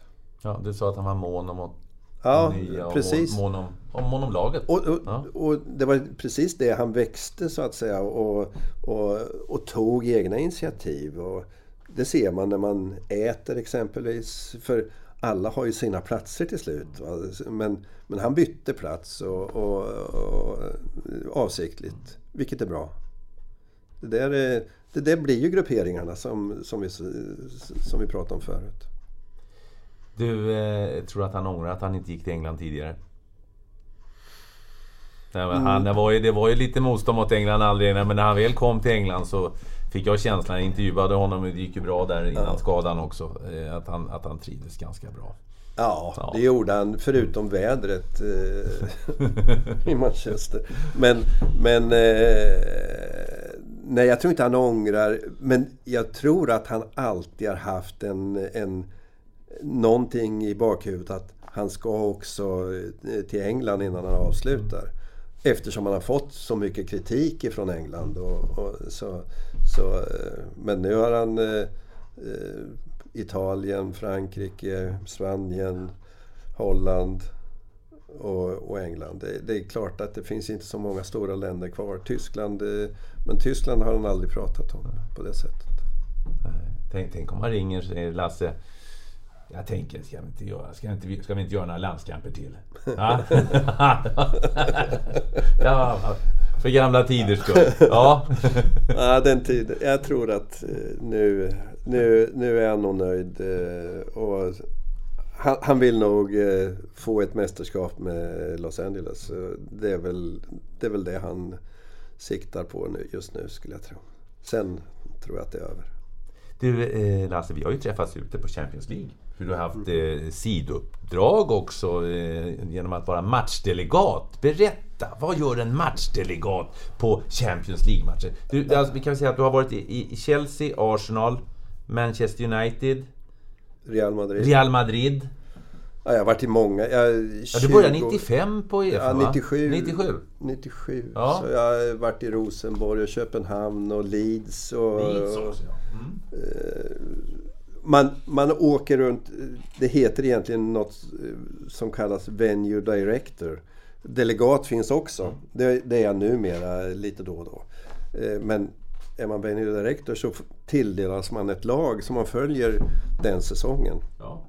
Och eh, är Uefas förlängda arm. Se till så att Champions League-konceptet ska, ska uppfyllas. till TV-möten? TV-möten, eh, marknadsbolagens eh, möten och sen inte minst möten med, med själva klubben. Det är ju det är den man håller samarbetet med för det är klubben som till slut organiserar. Det är ju de som är experter på att organisera matcher. Men eh, Champions League-konceptet är lite speciellt och, och, när det gäller biljetter, när det gäller hur tv-kameror ska se ut och, stå och arenareklam och så vidare. Väldigt noga. Just då kommer planen att vattnas. Ja. Eh, så här många motståndare ja. fanns, finns på plats. Man får all sån här information på tv-mötena och man får reda på vilka som är ansvariga för vilka ja. saker och vilken tid spelarna går ut och vilka färger de har på uppvärmningskläderna. Det, det, är väldigt eh, ordnat. Ja, det är, det, det är det mest detaljrika. Jag gillar ju, som jag sa förut, ju, just det. Och det, det gör ju att det, det fungerar ju på lika... Var du än kommer i, i Europa på en Champions League-match så ser konceptet exakt lika. Det är consistency som vi, vi pratar om. Och det, det, är, eh, det, det gillar jag. Och det har jag lärt mig mycket av till våra landskamper och till, till, eh, till, till våra matcher. Vi gjorde en gång en evenemangsmanual. Eh, en kille som heter Micke Salzer som, som jobbar med evenemangen och jobbar på Uefa länge. Och Göran Havik och jag i slutet på 90-talet. För att förbättra de allsvenska matcherna. Och eh, det har, det har också utvecklat eh, vår inhemska fotboll. Mm. Så, med, med skärmar och sånt där? Ja, med skärmar och vi har tagit mycket ifrån just Champions League. För det är den, den tävling som, eh, som eh, är nummer ett fortfarande menar jag. Det finns ingen i närheten. Vilken var, vilket, när du var venue manager eller var du... Var vi, venue director. Director till och med. Oh, ja. Eh, vilken var, vilket, vilket var ditt favoritställe? Chelsea har bästa maten. Chelsea har bästa maten. Jo, det har de. ja, Chelsea har bra mat. Ja.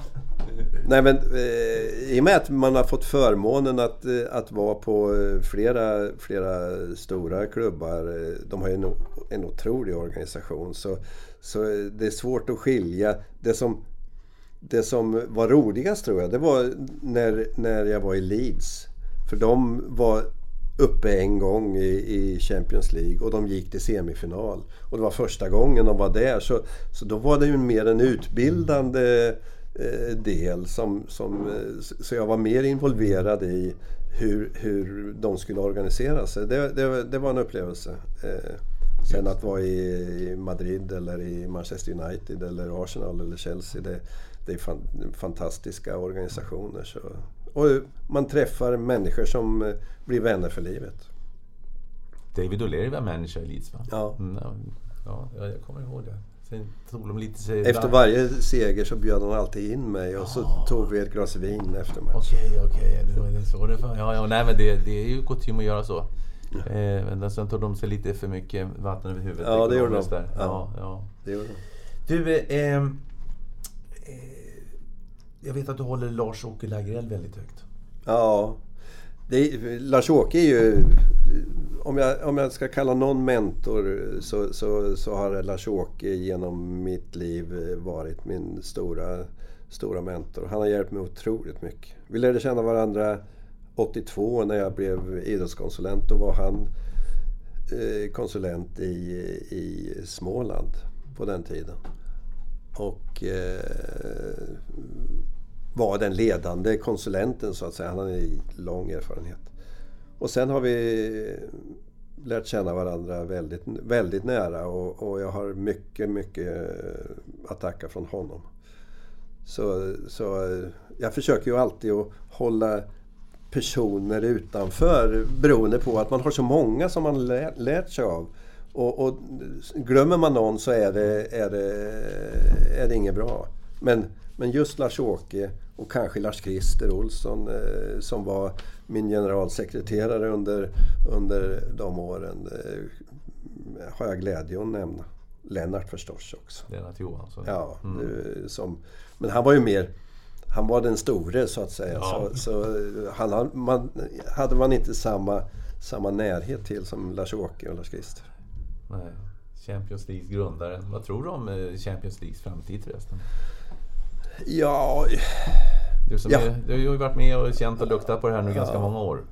Jag hoppas och tror att den, den, den fortsätter så att vi har ett, ett bibehållet Europa.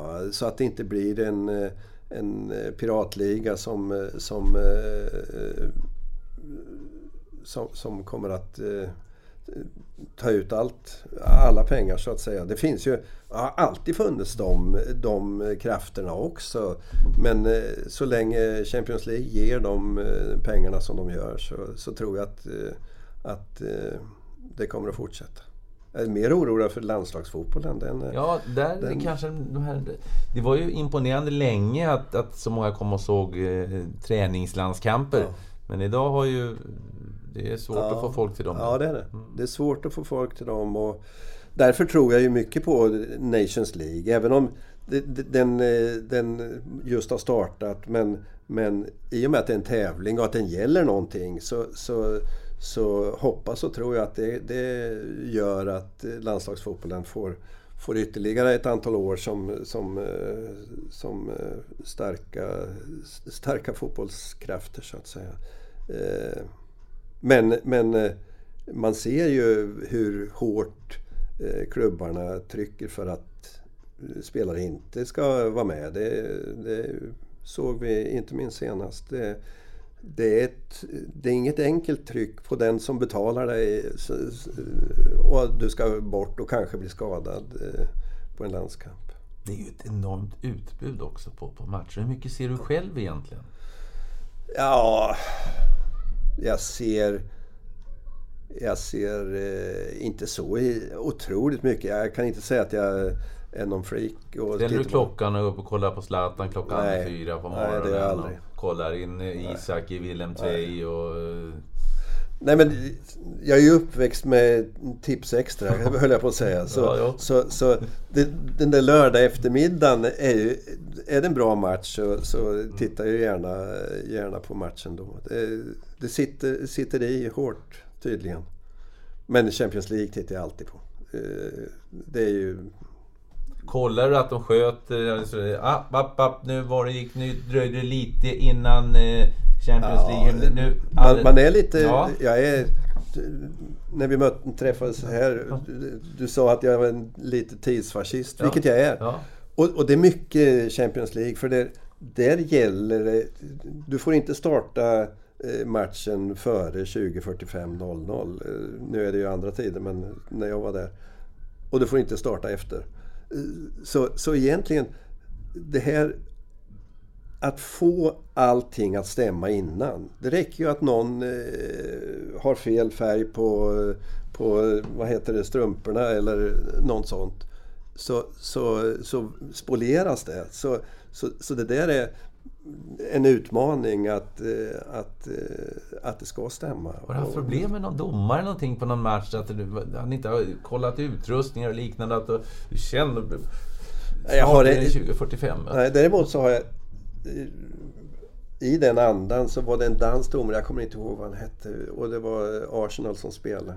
Och, och Arsenal, och inte minst en spelare som eh, kom från Sverige, var alltid sen. Eh, Fredrik. Ja, ja. Jo, jag har väntat på honom många gånger. Han hade ju inte ens något hår att kamma på slutet. Nej. Men i vilket fall som helst så fick jag den här domaren sett. För det är jag som startar matchen så att säga. Eh, när jag sträcker ner handen och sa att men det här är likadant varje gång. Och då, och då var Arsenal inte mer än åtta man på plan. Och domaren sätter igång matchen, andra halvlek, utan de tre. Och de kommer ju in några, jag säger en, tio sekunder senare. Och alla springer ju in på plan. Och då blåser domaren av och ger alla tre varsin varning. Efter det så hade de inga problem med att komma tid. Ordning och reda. Ja. Ja, ja.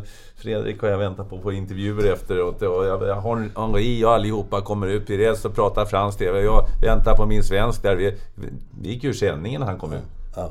Programmet var slut. Ja, men jag ja. vet. Från landslaget ja, också. Jag har skällt på Fredrik om det där ja, ja, nu i efterhand. Du, vem är den bästa du har spelat med Lars Vem är den bästa du har spelat med? Oj. Ja, det var du inte beredd på. Den var jag inte beredd på. Nej. Ja, kanske... Du har ju spelat i många lag. Ja. Ruben Svensson var ju, var ju duktig när vi spelade i derby. Uh, Röde Ruben som gick till Göteborgskamraterna ja, sen. Mm. Också en nära vän. Vi, mm. bodde, vi gick samma utbildning så vi bodde ihop. Så det är en nära vän. Mm. Eh, men annars så... Det här var ju på 70-talet, ja, så det var ju så otroligt länge ja, det, det, finns, det finns de som var, som var med på den tiden som lyssnar på den här podden, tro mig. Ja, Ja, säkert. Så, så jag ska nog eh, rabbla upp många. Nej, men, men eh, i Sandviken så, så eh, var det flera väldigt bra spelare. Janne Tunnell hette en som var mittback, gick till Gävle. Eh, Micke Källström, Kims pappa och jag Mm. Just det, tillsammans. Sandviken också, ja. ja. Också i Sandviken. Så, eh, Svante Larsson och jag gick i samma skola och vi spelade förvisso inte i samma lag men vi, vi var nära vänner. Det, det är Sebs pappa. Så, så eh, det är några stycken som man, man har spelat med. Jag har inte spelat med, med de riktigt stora. Du, vem är den bästa du har spelat emot då? Ja. Kanske varit med i någon TV-lagsmatch som ett... Eh, Ja, men, Torbjörn Nilsson eh, var ju fantastiskt duktig när vi, vi mötte Göteborg. Hela Malmö var ju otroligt bra då. Med Berg som Kristersson och Roy Andersson. Och, Staffan Tapper, Puskas Ljungberg. Jag träffade ja. honom på upptaktsträffen faktiskt i Ja, Allsvenskan. ja. Nu här om veckan. Ja. ja, nej, men, eh, så, så man, man mötte ju många, många riktigt. Hammarby när vi mötte dem med Kenta och eh, Matte Werner spelade jag mot. Han var inte så enkel Nej, att han var, han, var, han var faktiskt, han kommer precis före dig i podden. Jag var uppe och träffade honom nu. Ja, ja. Han är, säger själv att han är den elakaste Hammarby-spelaren i Allsvenskan genom tiderna. Ja. Du, ve- vem, vi var inne på det lite tidigare, men, men vem, är den, vem, är, vem är, den bästa ledaren du haft, eh, eller den som betytt mest, mest för dig? Eller du kan säga flera. Lars-Åke Lagrell var du ju inne på, men var det någon annan sån där eh, som du har hämtat inspiration och, och tyckte var väldigt Ja, bra? det- jag har hämtat från många. Inte minst från de förbundskaptener som jag har jobbat med. Jag menar, Tommy är ju speciell, i- säger Tommy Söderberg. Eh, Lasse Lagerbäck eh, är ju en av mina närmre vänner. Erik eh, likaså. Och, och Janne, som inte varit så lång tid, men det är fantastiska människor och fantastiska ledare. Det, det är inte för inte att de har haft förbundskaptensjobb. Man pratar ju om den svenska ledarmodellen. Det gör man i, i flera sporter. Kan du beskriva det? Nej, men jag tror att eh, svensk modell är, är lite mer åt det ödmjuka hållet. Även om jag, det är fel att kalla det ödmjuk men, men, men det är ett mjukare ledarskap eh, tycker jag. De, de som jag eh, har, har verkat med och, och eh, den taktik som de, de eh, har skiljer sig lite men, men, men ändå det finns någon, någon slags svensk modell som, som, eh, som grundar sig på att vi, vi måste vara väl organiserade. Så, så, och sen kan man balansera kring eh, försvarsspel och, och, och anfallsspel. Men, men, men det tycker jag är, är den svenska, svenska modellen som, eh, som har varit framgångsrik. Vi har ju haft ett fantastiskt 2000-tal med framgångar. Om du jämför med... Det var en lång ökenvandring där mellan, vad var det? Eh, Var det 78 till, till, till 90 va? Ja, vi, man kan säga att tidigare så hade vi... eh, Om man tittar på början på 50-talet, innan början med 50-talet var ett bra decennium. 60-talet spelade vi ingenting i några slutspel. 70-talet spelade vi i princip alla. Eh, inte EM, men, men- EM hade ju inte Nej, börjat 70, riktigt. 74, 78 var ja, vi med. Ja, precis. 80-talet, ingenting. 90-talet, ja 90, 90, 92, 94. Sen vart det lite eh, tapp. Och sen på 2000-talet har vi bara missat två slutspel. Det är fantastiskt. Jag tänkte, litet ja, det, det, det, är, det är bra. Ja, det är det är bra. Eh, Men Island är också bra. Island är också bra. Ja, men det går ju. Kroatien är också bra. Ja, jag menar det. det jag menar, ju. så, så, så, så, eh, men vi tillhör ändå eh, toppen av, eh, av världen i, i fotboll och det ska vi vara stolta för. Jag tänkte på det här som, som blev eh, väldigt eh, uppmärksammat internationellt. Att Jan Andersson städade omklädningsrummet efter matchen. Det är typiskt svenskt. Ja, jag vet inte om det är typiskt svenskt, men li, lite, så, lite så är det. Tommy var ju eh, lika noga han så att säga. De, de, de utmärker sig på, eh, på det sättet. Men, men vi vill ju att det ska vara rent och, och snyggt. Eh, jag tror att vi uppfostrade så att, att vi lämnar inte lokaler hur som helst. Lasse Richt, vad, vad du nu håller på att lämna över så sakteliga till Stefan, till Stefan Pettersson. Vad, vad, vad, ska du fylla din tid med? Du har ju, varit, ja, du har ju levt med det här med fotbollen och det som det innebär nu i ett kvartssekel alltså eh, på, på allra högsta nivå. Vad, vad, vad, vad, hur kommer det se ut nu framöver? Du är ju inte lastgammal. Nej, det är jag inte. Utan jag kommer säkert att hitta på lite. Jag, jag har tagit en utmaning att eh, göra en föreläsning eh, lite om eh, ledarskap. Det ska jag göra om eh, någon månad eh, externt. Jag har gjort det lite i, i, inom förbundet. Vilka ska du prata för då? Då, ja, då ska jag prata för eh, 120 Saab-anställda nere i Linköping. Så det, det, det, det, är en utmaning. Jag vet inte om jag passar för det eller inte men jag, jag gillar ju utmaningar så, så därför så ska jag göra ett försök. Och sen har jag lite diskussioner med lite vänner på evenemangssida och så vidare. Så, och sen har jag lite kvar på, på förbundet. Sen har min fru ett, ett, ett företag som jag hjälper henne lite mer med nu. Vad är inom vilken bransch då? Inom städbranschen. städbranschen ja. Så, ja. så det tar, tar också sin tid man får ta hand lite mer om eh, sina nära och kära. Eh, det är viktigt. Jag gick, det, det, jag gick det för mig när hade dina barn någon idrottskarriär att tala om? Ja, eh, en av dem, den äldsta, Johan, spelar i Åtvidaberg och han spelar i Sirius lite. Mm. Nu är ju Uppsala och han är domare numera. Domare? Mm. Ja, du ser. Ja, mm. ja. Har du någon devis du lever efter när du sparkar av dig täcket på morgonen och tänker nu ska Lars Richter upp och göra en jättebra dag? Har du någonting du, du tar fasta på då? Eller är det bara är det kaffebryggan eller vad är det som händer? Nej, men, eh, jag tror man har något inbyggt eh, i sig. Inte så att jag har någon ah, idag ska bli den bästa dagen i ditt liv. Utan, utan eh, försök att göra någonting av dagen som, eh, som, som eh, gör dig gladare. Och, och gör man, gör man, vad ska man göra för att bli gladare? Ja, man ska, man ska tänka på sina, sina nära, tror jag. Det, det är viktigt och det har, har ju nog jag varit lite sämre på under, under åren eh, beroende på att jag varit rest mycket och så vidare.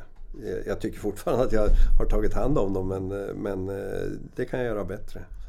Och, Eh, lev, lev så att, eh, så att du känner att, att eh, du kan se dig själv i spegeln. Lars Riss, tack snälla. Det var jättetrevligt. Tack snälla. Tack för att du lyssnade. Vill du komma i kontakt med mig så går det alldeles utmärkt via Twitter, Niklas Holmgren, eller hemsidan niklasholmgren.nu eller Facebooksidan Holmgren möter. Ha det så gott så länge.